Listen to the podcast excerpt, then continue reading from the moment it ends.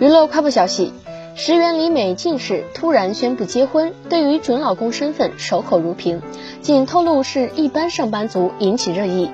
但日媒起底，她的男友其实是在外商证券上班的精英阶级。